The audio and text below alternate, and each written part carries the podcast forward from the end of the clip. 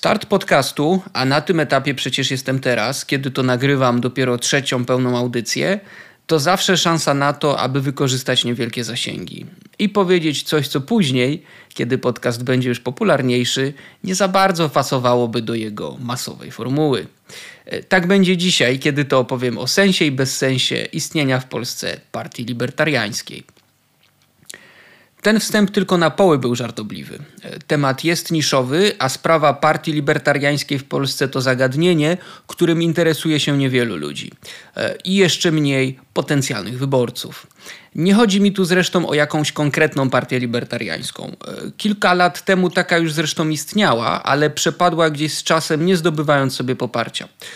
Jestem optymistą. Bez tego nie mógłbym być libertarianinem, ale nie jestem optymistą w kwestii kolejnych odsłon tego samego pomysłu, czyli pomysłu partii libertariańskich, teraz już robionych przez, jak sądzę, bo nie śledziłem tego aż tak dokładnie, przeważnie, choć nie zawsze, zupełnie nowych ludzi.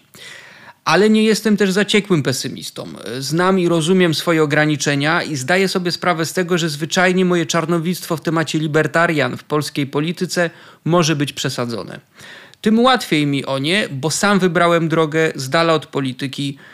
Widzę jednak wśród argumentów popierających tezę o bezsensie budowania takiej partii także takie argumenty, które moim zdaniem przemawiają za istnieniem czy zawiązaniem się jakiejś partii libertariańskiej w Polsce.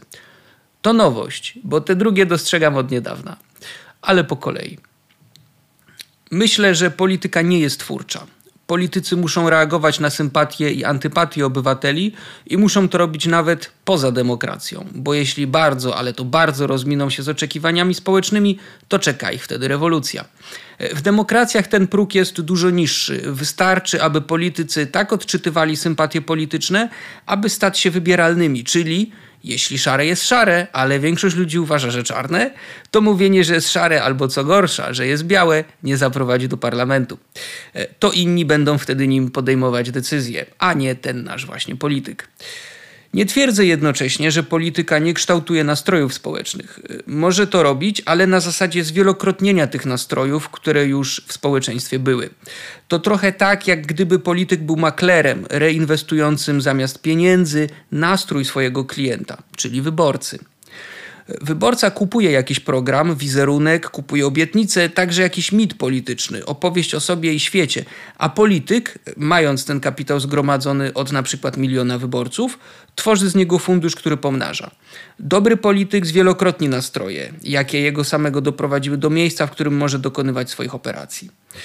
Ale jest tu ważne coś jeszcze. Dobry polityk, w sensie dobry rzemieślnik, a choćby nawet wizjoner uprawiający politykę, niekoniecznie będzie powielał i wzmacniał dobre idee. Może robić politykę w sposób dobry, ale jednocześnie może być etatystą, bigotem albo ksenofobem. Historia zna przecież takie przypadki. Tym łatwiej o nie dlatego, że polityka wcale nie jest, przynajmniej z mojego libertariańskiego punktu widzenia, jakimś dobrem, jakie rzekomo dostaliśmy i jakie miałoby wzmacniać nasze dobre cechy. Uważam inaczej. Uważam, że polityka rozumiana jako zarządzanie środkami pochodzącymi z legalnie istniejącego przymusu jest złem. A spór w libertarianizmie toczy się o to, czy koniecznym, czy niekoniecznym. Na pewno jednak polityka jest i skoro istnieje, to libertarianie muszą się do niej jakoś odnieść.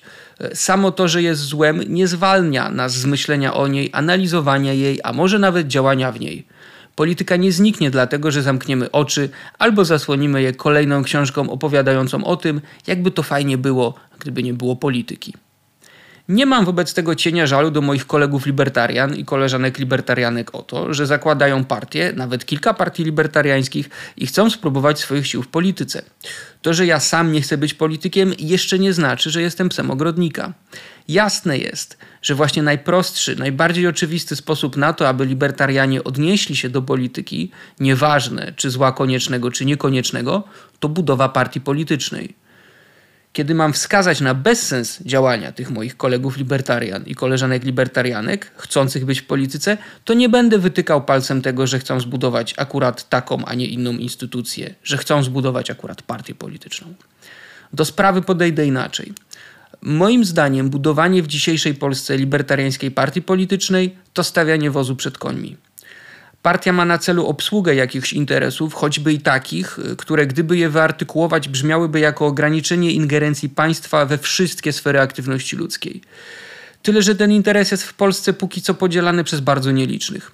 Libertarian w Polsce jest zwyczajnie niewielu i to praca różnych tak naprawdę pozapolitycznych instytucji ma za zadanie budować jakiś, wracam tu do porównania z maklerem, kapitał na start, który dopiero kiedyś będzie mógł być zwielokrotniony w polityce. Bo polityka to też tuba. Bardzo ważna zresztą, ale niewiele ona da, jeśli nie umiemy w nią krzyknąć i co najwyżej szepczemy. Dlatego w mojej wizji rozwoju libertarianizmu w Polsce inicjujący zmiany jest trzeci sektor. Nasze własne targowisko idei, które coraz bardziej profesjonalnie pozwoli na lepszą sprzedaż, czyli tak naprawdę promowanie ważnych dla nas sposobów myślenia o rzeczywistości. Ta strategia, choć brzmi nieźle, ma jedną zasadniczą wadę. Potrzeba wiele czasu, aby mogła zadziałać. Wcale mnie nie dziwi, że są ludzie, którzy nie chcą czekać. Polityka z punktu widzenia niszowych partii może być widziana jak loteria. Szanse na wybicie się na reprezentację parlamentarną może i są małe, ale jakieś są. A przede wszystkim, jak kupujemy los, to jest jeszcze nadzieja, że te szanse są dużo większe niż myślimy. W przypadku długofalowych działań zmieniających opinię publiczną, a to robi właśnie trzeci sektor, zyski może i są pewniejsze, ale są odroczone w czasie i co gorsza, nie wyglądają spektakularnie, nawet jeżeli takie są. Mówimy więc trochę nie tylko o różnych strategiach, ale mówimy nawet o różnych temperamentach i różnych preferencjach czasowych. Zniecierpliwienie polskich libertarian dążących do posiadania swojej partii przypomina mi jednak dzielenie skóry na niedźwiedziu i próbę pozyskania elektoratu, którego jeszcze nie ma. Ten dopiero trzeba zbudować i tak naprawdę partia polityczna nie jest najlepszym budowniczym. Potrzeba influencerów, intelektualistów, i tutaj zaznaczam, bardzo często nie są to te same osoby, potrzeba dziennikarzy, przedsiębiorców, wykładowców i adwokatów sprawy, ludzi działających w różnych ważnych dla nas środowiskach. I dopiero kiedy oni coś zbudują, będzie co, dysko, co zdyskontować. E, bo polityka, tutaj kolejne porównanie, działa też trochę jak kantor. Jeśli chcemy głosy w wyborach, no to musimy coś zaproponować w okienku, jakąś inną walutę. Może to być kapitał społeczny, może to być kapitał finansowy, mogą to być nasze wpływy, posiadanie nośnych mitów rozumianych jako potężne historie, wszystko to, co powoduje, że jedne środowiska są silne, a drugie słabe. To też tytuły naszych magazynów czy portali i ich zasięgi, rozpoznawalność naszych liderów, poparcie wśród ludzi mających stopnie i tytuły naukowe, celebryci, jacy chętnie na Instagramie owijają się w złote flagi z wężem, to są majątki naszych darczyńców i to są ciepłe kontakty e, z nimi, jakie mają nasi fundraiserzy. To życzliwy, a nie szyderczy uśmiech na nasz widok pana prowadzącego poranny program śniadaniowy i pani prowadzącej wieczorny program o gadających głowach. Dopiero takie walory czy waluty można wymieniać na głosy.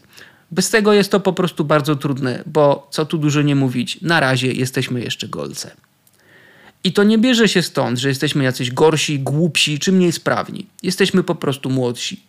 Polski libertarianizm jest dopiero na rozbiegu i chwilę ten rozbieg potrwa. Wytworzenie zaplecza wyborców, którzy mogliby, przepraszam za neologizm, wgłosować partię do Sejmu, zajmuje czas. Są też oczywiście tacy, którzy bardzo, bardzo skromne zasoby zgromadzone przez środowisko będą próbowali już teraz zdyskontować w polityce. Jak mówiłem, jestem w stanie to zrozumieć. I jak pokazałem, widzę takie podejście jako obarczone ogromnymi wadami, tak dużymi, że uniemożliwiającymi tego typu projektom normalne funkcjonowanie. Okej, okay ale co jeśli tak naprawdę potrzebujemy partii libertariańskiej, która z punktu widzenia dostania się gdziekolwiek i zbierającej regularnie też niemalże już przysłowiowy 1% właśnie jest partią, ale taką dysfunkcyjną, nie do końca udaną. Może taka partia jest nam potrzebna. Może tak naprawdę potrzebujemy niezdolnej do wejścia do Sejmu partii libertariańskiej. Może tak. I zrozumienie tego chwilę mi zajęło. Po pierwsze, taka partia mogłaby wbrew pozorom zrobić bardzo wiele. Opowieść o zaletach wynikających z bycia radykalną mniejszością zostawię sobie na kiedy indziej. Teraz powiem tylko tyle, że jeżeli partia libertariańska ma istnieć w Polsce, to niech będzie radykalna w głoszeniu wolności w każdym wymiarze, nie tylko gospodarczym. Jako taka miałaby bardzo ważną rolę do odegrania. Sankcjonowałaby mniej radykalne polityczne wypowiedzi, które wypadałyby nie tylko spod jej własnego szyldu. Taka partia libertariańska mogłaby przesuwać dyskurs publiczny w kierunku wolności, a więc działać niczym aktywista przesuwający okno Overtona. mogłaby osłaniać skrzydło przyszłej hipotetycznej partii liberalnej, której w Polsce oczywiście nie ma. Taki tandem, partia liberalna większa, tak zwana bardziej poważna i partia libertariańska mniejsza, bardziej radykalna czy wprost radykalna, mógłby zdziałać sporo i wcale te partie nie musiałyby być ze sobą w koalicji czy w sojuszu to jak najbardziej zaleta, choć oczywiście możemy się siebie zapytać o to, czy do przesuwania dyskursu potrzebujemy aż tak nietypowego planu, który przecież może okazać się bardzo zawodny. E, może ci, którzy chcą zrobić taką partię, nie, wie, nie widzą się w stowarzyszeniach lub fundacjach, albo jako intelektualiści czy organizatorzy, po prostu chcą być politykami. I może taka właśnie partia, potrzebna przede wszystkim jej członkom, mogłaby się jednak jakoś przysłużyć. Też i libertarianizmowi jako takiemu. E, jest tylko jeden warunek jest nim radykalizm.